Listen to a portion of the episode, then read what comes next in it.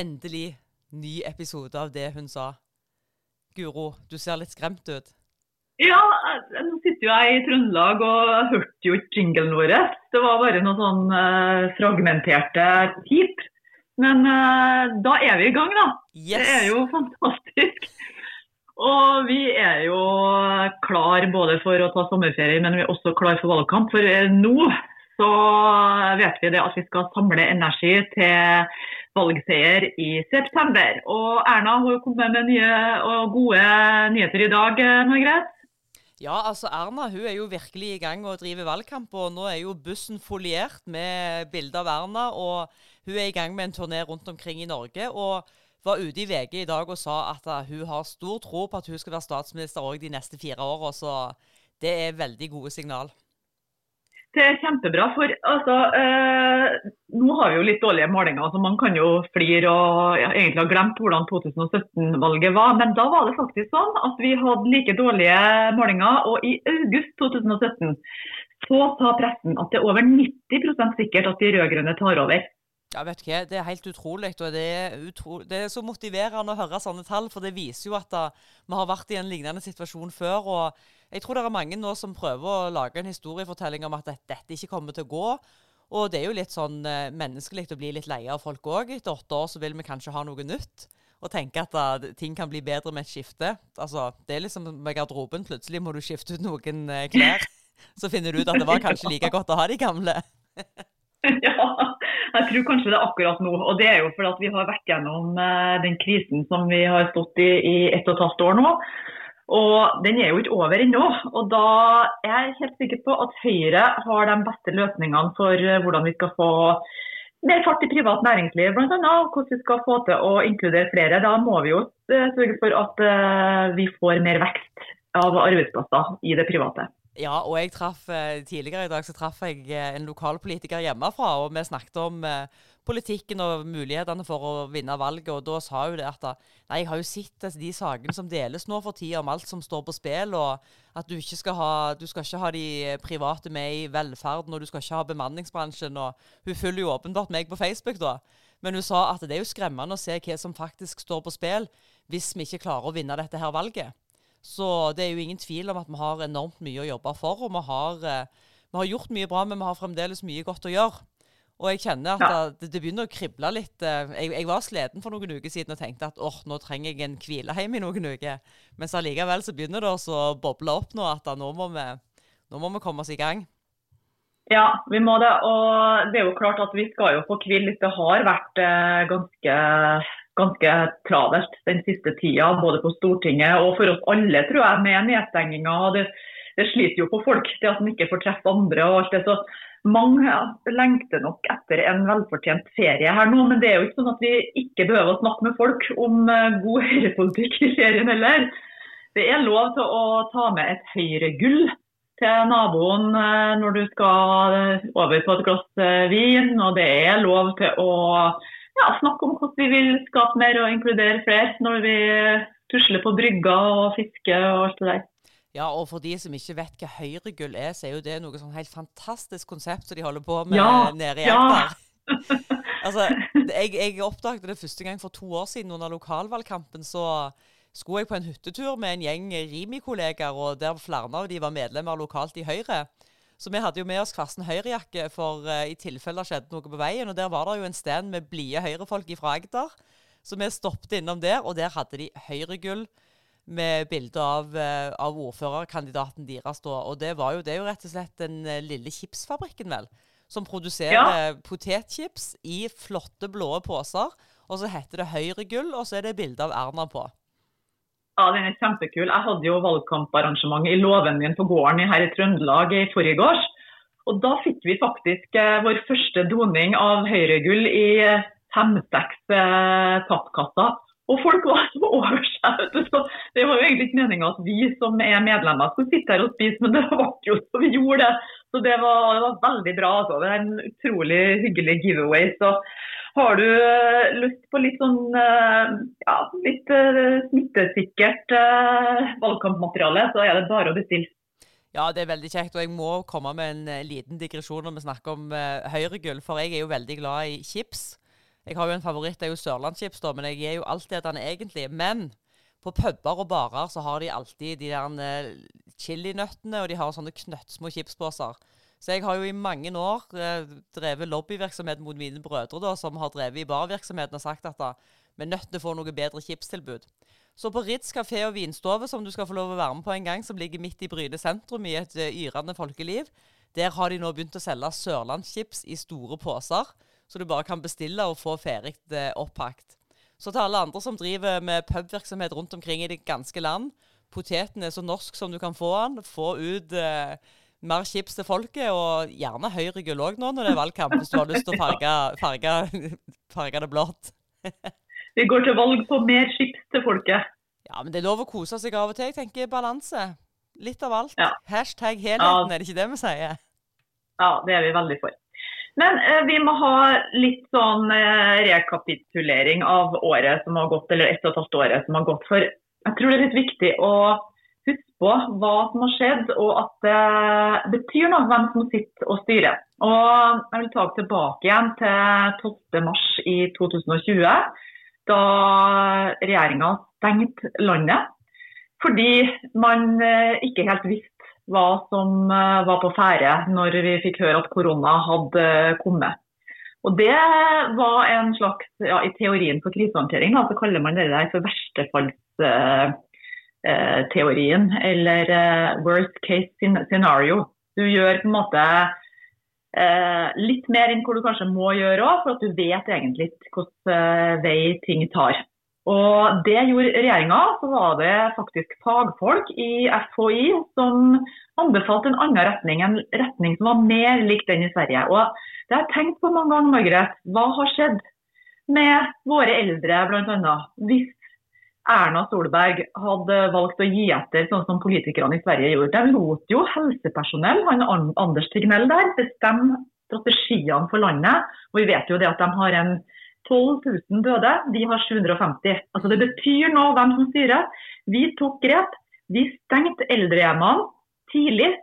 Og i Sverige så opplever de at eldre har dødd som fluer. Så for oss så var det et verdivalg det at vi skulle eh, sørge for at våre eldre skulle, ikke skulle dø av korona, altså om de var 80 eller 90 år. Det var et viktig verdivalg. og det var også sånn at Eldre var de som ble vaksinert først, ut ifra at de var mer sårbare enn alle andre. Så vi har ingen å, å, å miste. Det er snakk om menneskeverd, det som lå til grunn for de beslutningene. Ja, og det er jo sånn når du sitter her og ser tilbake til, til den tida som ligger nesten ett et og et halvt år tilbake i tid, så husker vi jo alle hvordan det var. Altså Det var en ganske hard debatt og, og, veldig mange skriverier både på sosiale medier og i avisen om at Sverige egentlig hadde forstått, og at Norge ikke hadde. Og det var en sånn eh, hastverksfølelse i befolkningen. og som, som uh, toppolitiker uh, som sitter på de nærmeste beslutningene, så kjente jeg jo litt sjøl gjennom alle disse her fasene at da burde vi ha gjort det litt mer sånn, burde vi ha gjort det sånn. Men så har jeg jo tenkt gjennom hele pandemien egentlig at da, dette er en beslutning som gjøres uh, mellom regjeringen og helsemyndighetene, og de har jo hele tida forvalta en helhet som veldig få andre egentlig klarer å se hele bildet av. Og det har jo egentlig vært det som har vært litt dilemma gjennom hele bekjempelsen. At det har alltid vært grupper som skulle ønske at de hadde blitt prioritert annerledes. Og så er de en del av et samfunn, finmaska samfunn der alt skal fintunes mot hverandre for å vurdere den totale belastningen. Men jeg er helt enig med deg at den beslutningen som ble gjort der, og det med at vi har så lavt eh, dødstall, er jo egentlig kjempebra i den situasjonen vi sitter i her i dag ja, Dødstallene er jo så lave at begravelsesbyrå har blitt nødt til å søke om eh, koronastøtte fra regjeringa. Ja, det er jo litt av paradokset. ja, det er det. Og Det var altså et begravelsesbyrå her i Trøndelag som sto fram i avisa i går, som sa at de har hatt en omsetningssvikt eh, siste året. og Det ble egentlig ganske tøft. Men uh, var jo for så vidt òg glad for det, da. Men, men de regna med at det tok seg opp etter hvert. Ja, ikke sant? ja, det er jo noe med at uh, vi har hatt bedre hygiene og vi har hatt mindre kontakt. Og det sprer jo mindre bakterier og, uh, og andre ting som gjør at uh, svake personer dør sånn generelt. da. Mm. Så jeg kan jo ikke fri meg fra den tanken at jeg, liksom, jeg har jo foreldre som er 82 år. og Kanskje har jeg fått lov til å beholde dem lenger pga. korona. Det er jo en sånn veldig god greier. Men så vet vi at noen har betalt, og vi vet at unge har slitt. Og jeg må jo si jeg er utrolig imponert over ungdommene da, som har stått i det. og vet at veldig mange har vært bevisst på at de har gjort det for bestemora si, f.eks. Eh, de har skjønt at, eh, at, det har vært eh, personer rundt dem som har vært svake og som har vært sårbare. Og da har de valgt å isolere seg. Har, vi har også her i huset hatt personer som har vært i risikogruppa. Og da har ungene mine vært kjempeflinke altså, til å ta hensyn. Så, så framtidens politikere og framtidens unge som skal ta over etter oss og styre, de de, har holdningene på rett plassen i det store og hele. Ja, absolutt. Og så er det bra at koronaen er i ferd med å fases litt ut. Vi ser at det renner. Altså, jeg kommer jo fra, fra, Rogaland, og der er det oppblussing på Nord-Jæren nå. Med mer smitte enn vanlig. Men eh, altså, vi ser iallfall lys i enden av tunnelen. Og jeg tenker at det at vi begynner å drive litt valgkamp som smått nå, kan begynne å bevege oss ut blant folk, det viser jo at det er noe er i ferd med å skje. Og Fy søren, så deilig det er å komme ut og treffe folk igjen. Og treffe Høyre-kollegaer og se de i live. Ja, det er så artig. Jeg hadde jo som sagt arrangementet i fjøset mitt her. Eh, vi har jo et galleri i fjøset. og Da var det sånn stemning, og folk var også fornøyd. Og det var en litt uh, voksen, uh, voksent medlem som reiste og sa at vet du, herre her skal vi greie, Guro. Og vi, eh, jeg stiller bilen min disponibel for deg. Det var en ordentlig fin blå bil, faktisk. Og jeg er gjerne med, bruker meg. Altså, folk var så engasjert eh, og syntes det var artig rett og slett eh, det å føle på at høyrepolitikk det er bra. Høyrepolitikk det er det som skal til for å ta oss ut av pandemien. Så Vi er jo ikke ferdig med pandemien nå, fordi om smitten går ned. Det har jo hatt den konsekvensen at ja, en del ungdommer sliter. Og vi vet òg at vi må ha mer verdiskapning. Men det at noen tilbyr, deg, tilbyr, seg eh, å kjøre rundt på deg for å drive valgkamp, det sier jo noe om eh, det engasjementet som egentlig ligger hos alle våre lokalpolitikere der ute. Som, eh, som jeg tror kanskje har vært litt i samme situasjon som oss. at En, altså blir jo trøtt og preget av det som har vært. Men nå begynner vi sakte å vekkes til liv igjen, og det er jo ingen tvil om at vi har en viktig valgkamp foran oss. Og vi har fremdeles så mye utrolig god politikk som står i det nye programmet som vi har vedtatt. Ja, vi, vi har jo et fyldig og godt problem, pro, problemprogram som alle bør, bør hive seg over. Som er svaret på problemene som eh, vi står overfor nå. Blant annet så må vi jo inn i det grønne skiftet. Jeg hørte jo I dag tidlig så var jo hun Lan Marie Berg hun var intervjua på Politisk kvarter. og Hun eh, sa jo det at eh, nå har vi jo tatt noen voldsomme tiltak eh, for å bekjempe koronaen, og ønska på en måte at vi skulle gjøre tilsvarende når det gjaldt det grønne skiftet. Og på sett og vis, ja, Jeg er enig med Lan Marie Berg, dette er kanskje en av de viktigste sakene våre nå som vi går til valg på. Og, men i motsetning til MDG, så ønsker vi faktisk å vi ønsker å kutte utslippene, men vi ønsker å fortsette med utviklinga. Vi tror det at forskning og næringsliv må engasjeres for å finne de gode løsningene. Og der har vi mye god politikk. Margaret. Ja, vi har veldig mye god politikk. Og så har vi ikke minst et utrolig godt næringsliv. Nå har jeg vært på besøk hos en del bedrifter de siste ukene innenfor som tradisjonelt har jobbet innenfor uh, olje og gass. Flere av de som jeg har besøkt, har jobbet innen 20-30-40 år. Så har de funnet ut at for noen år siden at vi er nødt til å være med i det grønne skiftet. Her har vi en kompetanse som vi kan brukes til andre ting. Så det skjer så utrolig mye bra. Og det er jo imponerende å se. Og jeg som kommer fra et oljesterkt fylke som Rogaland, se hvor mange som har vært i den bransjen i så mange år, som nå er med og står på skuldrene av eh, olje- og gassindustrien og tar oss videre inn i det grønne skiftet. De er kjempefornøyde med Innovasjon Norge og Enova, men eh, de har et budskap, og det er at ting går litt for seint. Og Derfor så er jeg jo glad for at vi nå går til valg på å etablere et hurtigspor for industrietablering, som gjør at det skal gå raskere. For klart, eh, teknologiens utvikling går så fort. Jeg var på åpning av eh, noe som kalles mikromobilitet. Vet du, vet du hva mikromobilitet er? Mikromobilitet? Ja. Det var et veldig fint ord. Ja, jeg er så glad for at du ikke vet hva det er, for jeg måtte jo google det sjøl. Men det, det, er rett og slett bare sparkesykler og bysykler. Oh, så et firma, ja. et firma, i Sande som heter Mobidoc, som er en av de første i verden til å lage trådløst ladesystem for denne type sykler, som òg skal hjelpe til å rydde opp i bybildet. Før så var det jo problemet med handlevogner som ikke ble samla inn. Så satte de en tikroning på, og så har det ordna seg. De tenker litt samme metodikken på dette her, da. Og det er sånne eh, fantastiske løsninger som eh, bare vokser fram nå, som vi bare må heie på og tenke at disse må få etablere seg eh, mye raskere enn det de får i dag. Og det jeg skulle si om det, var jo at da, eh, for noen år siden så var det en analytiker som uttalte seg i DN at da, teknologien går så fort nå på denne type eh, teknologi at den går mye raskere enn både PC og nettbrett og mobiltelefon. Og jeg som har opplevd de tingene, syns jo det gikk kjempefort. Og det sier litt om tempoet som er nå. Og da må myndighetene følge med og gjøre at det går an å etablere seg før toget går forbi deg på stasjonen. Og det er nok det det handler litt om nå, å lage et hurtigspor for at de nye næringene kan etablere seg.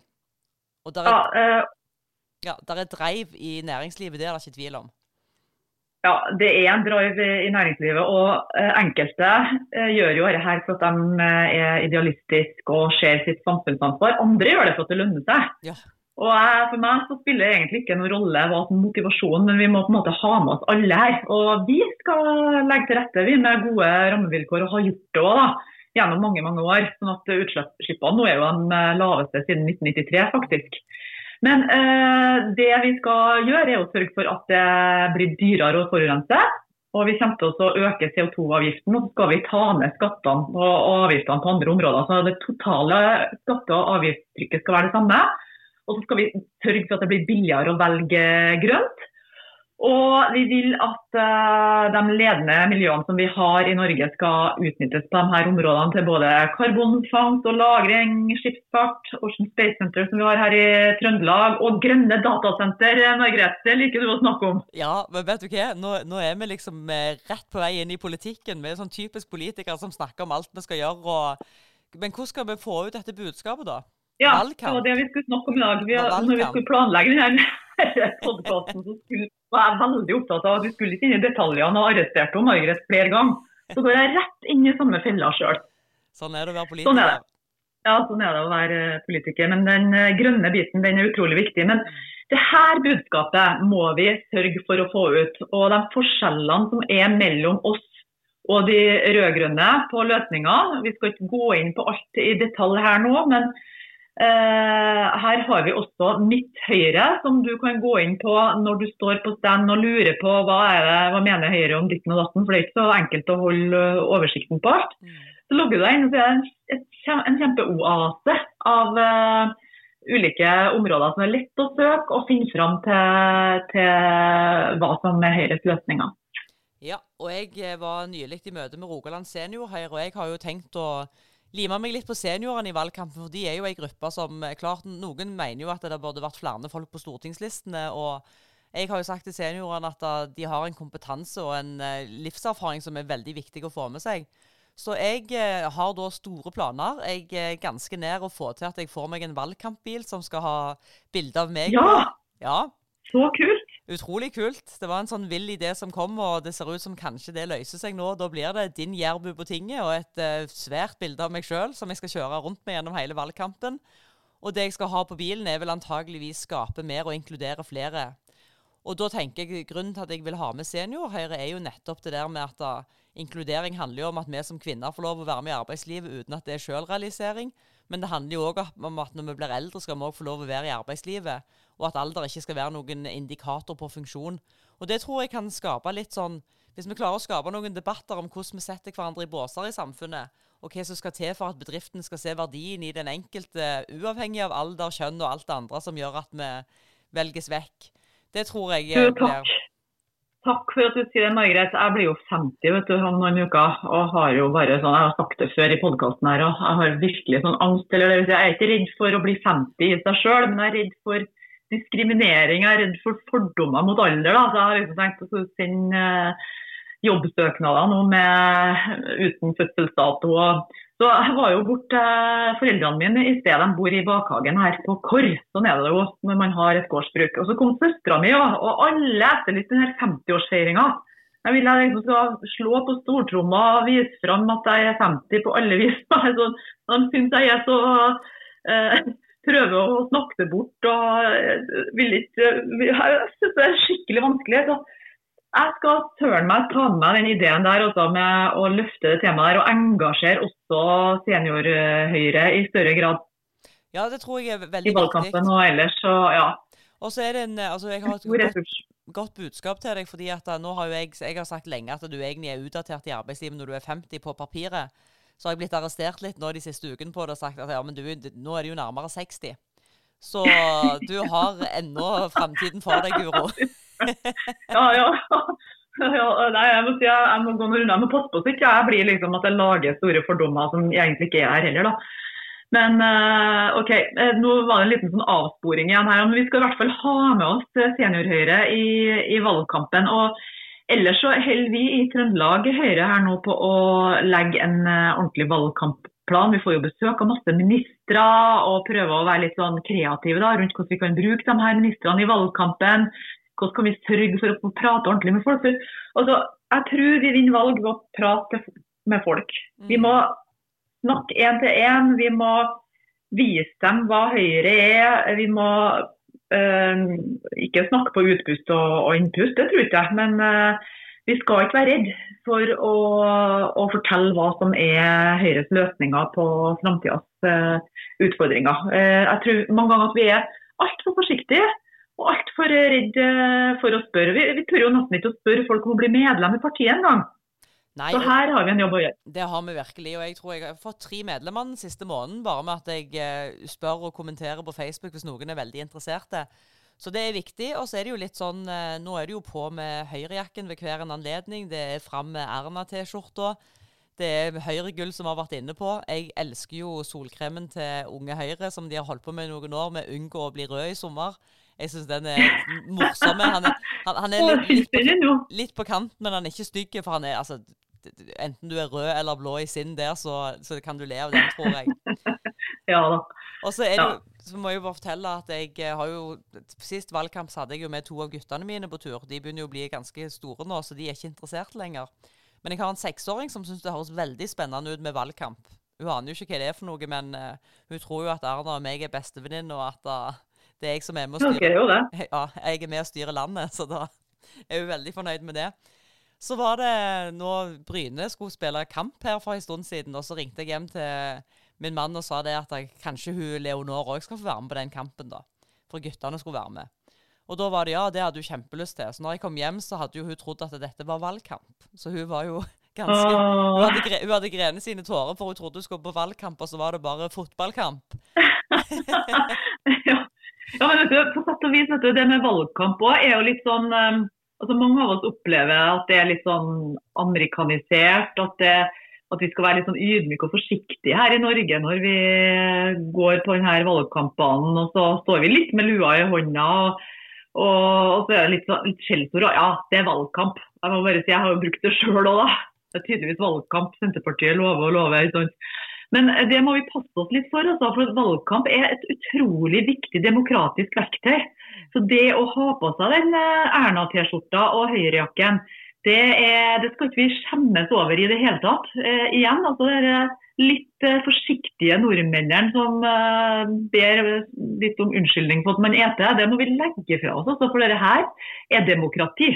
Ja. Og skal vi fortelle hva det er vi eh, står for, så må vi faktisk være synlige og vise ja, og det er kjempeviktig. Og jeg eh, får jo faktisk ganske mange gode og positive kommentarer. Folk liker å se bilder av Erna på Erna-T-skjorta. Det er noe, altså, og det er veldig mange som kommer og sier vet hva, Erna har gjort en god jobb. Erna og Bent og regjeringen og dere gjør en god jobb. Og det er utrolig kjekt å høre. Og det, det er faktisk utrolig kjekt å gå ut og møte folk igjen som politiker. For jeg tror vi har et vindu nå der folk er så glade i å se andre folk at vi, vi faktisk ikke Uavhengig av hvem en stemmer på, så er det godt å se at politikerne er ute igjen. For det er et tegn på at noe er i ferd med å skje, og at verden er i ferd med å åpne seg. Ja, og nå kan vi kan snakke om noe annet enn eh, reisetips eller eh, koronasituasjon, eller hvor det er for noe at vi får noen ordentlige valgkampsaker opp og gå her. Og det Eh, og kanskje én ting som jeg har lyst til å gjøre våre medlemmer oppmerksom på, det er å ikke kjøpe premissene som dere blir møtt med fra både innbyggere og andre om hva regjeringa har gjort og ikke gjort. Ofte så er det litt sånn spinn og mye feil. Eh, det opplever jeg gang på gang. Så hvis du hører noe rart om hva regjeringa har gjort, så ta kontakt da, eller søk eh, litt mer informasjon om det. For ofte så er sannheten litt mer moderert. Ja, og da har jeg et veldig godt eksempel som jeg bare må ta når jeg først har muligheten. Kommuneøkonomien, sultefòring av kommunene. Uansett hvilket tema jeg leser om nå for tida, så er det sultefòring av kommunene. Og Da går det an å utfordre litt tilbake. Der er rekordfå kommuner på denne Robek-lista, som er verstinglista på økonomi. Der er 14 kommuner der nå. Der var 46 når vi overtok. Eh, veksten i frie inntekter har vært bra, og den sier noe om hvor stort handlingsrom lokalpolitikerne har. Så hvis du er i en kommune som Mange av kommunene styres jo av de rød-grønne nå. Som snakker om sultefòring av kommunene, så kan en jo vise til at kommuneøkonomien har aldri vært bedre, men å spørre hvordan de sjøl prioriterer disse pengene. Bruker de pengene på det de faktisk skal bruke pengene på, eller er det en andre ting de prioriterer istedenfor. Så det er til våre lokalpolitikere der ute.